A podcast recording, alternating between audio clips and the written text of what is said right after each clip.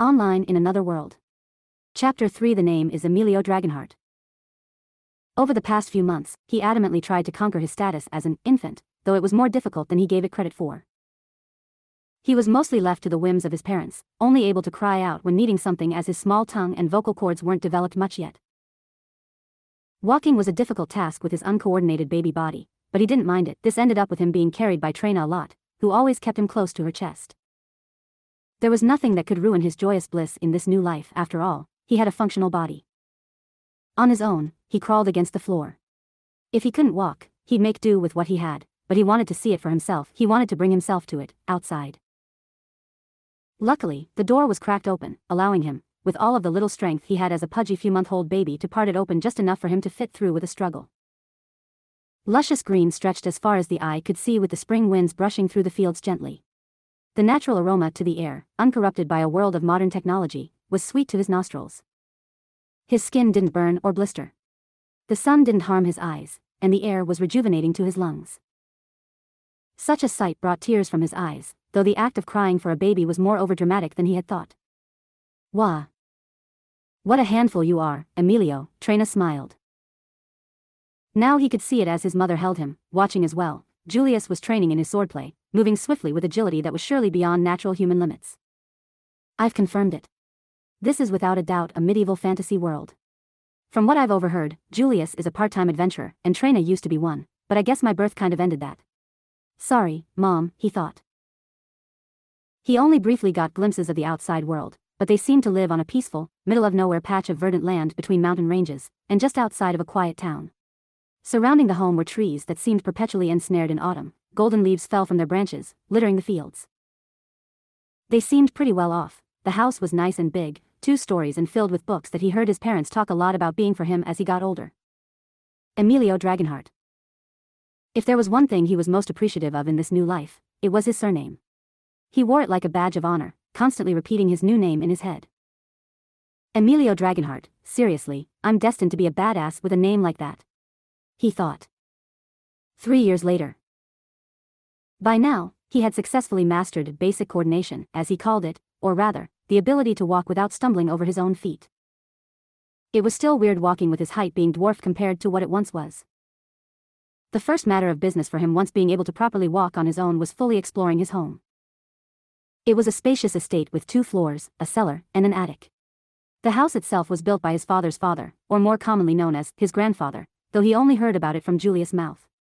The floorboards were made of furnished wood, which was constantly kept clean by his mother, who seemed to constantly occupy herself with either cooking, cleaning, or laundry. For the walls, they were wood as well, smelling of pine. It was a comfortable atmosphere, especially being right in the middle of the beautiful valley of Ulam, overlooked by distant mountains that reached up towards the clouds. Crystal clear rivers ran through the clearings, and animals unknown to him like one-horned moose. Peeking into a bucket of clear water, he realized his appearance was completely different from what he looked like in his previous life. He had shaggy, half-blonde half-black hair with the amethyst eyes of Treyna but the sharpness of Julius. There's no HUD or anything. This really is like a new reality you would never be able to tell it's digital. Honestly, I'm still having a hard time believing it is, he thought.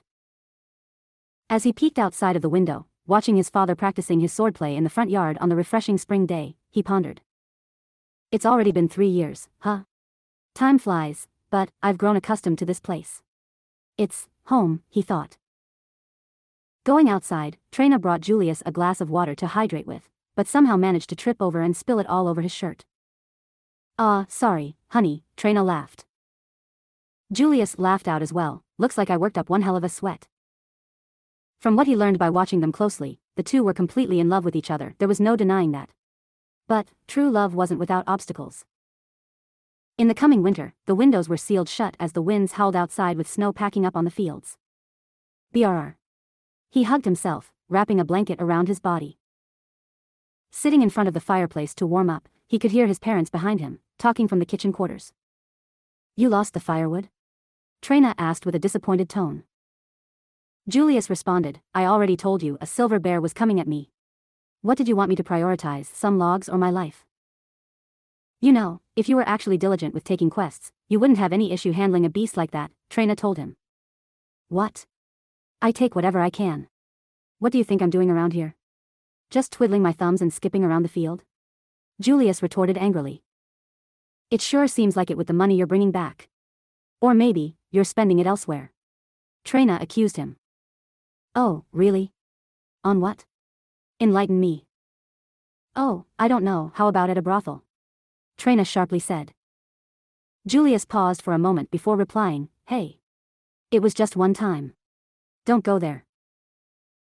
Though, even if they had their small squabbles, he sat there unworried, rubbing his hands together in front of the fireplace as within the next few minutes the conversation had taken a completely 180. I'm sorry, Julius. It's just, I want to make sure our son stays warm through the winter, Treyna apologies, sniffling. Julius gently replied, embracing her, no, I should be apologizing. I guess I've let myself get rusty with Emilio around. If I was in top shape, I'd have turned that big old bear into a new carpet for us. Oh, really? Treyna looked up at Julius with a smirk. The dark-haired, scruffy-bearded adventurer nodded with a confident smile, oh, yeah. I'd have ended it in a single swing. Like that. Or that. While he said so, the grown man swung a phantom sword around, trying to impress the girl who was already tied to him by the bonds of marriage. Treyna smiled brightly, clapping her hands together, then you should go do it. Huh. We could use a warm new rug like that, Treyna smiled happily. Imagine how comfortable it'd be for our son, little Emilio would be so happy, wouldn't you, Emilio? He was still sitting towards the fireplace, hoping not to have been dragged into their wild conversation. Please don't involve me in this, he thought. But, he couldn't deny it, a great, big fur carpet did sound spectacular. Yeah. A big rug would be nice, he said. With that answer Treyna shot a smiling look towards her eccentric husband who gulped, knowing he had little choice now as a man. I'll be right back dash. Julius charged out of the front door, back into the howling depths of the winter night. Are my parents really NPCs?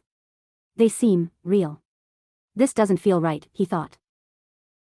Within the next few hours, he was sitting on a far stretching, silver fur rug, and it was undoubtedly warm.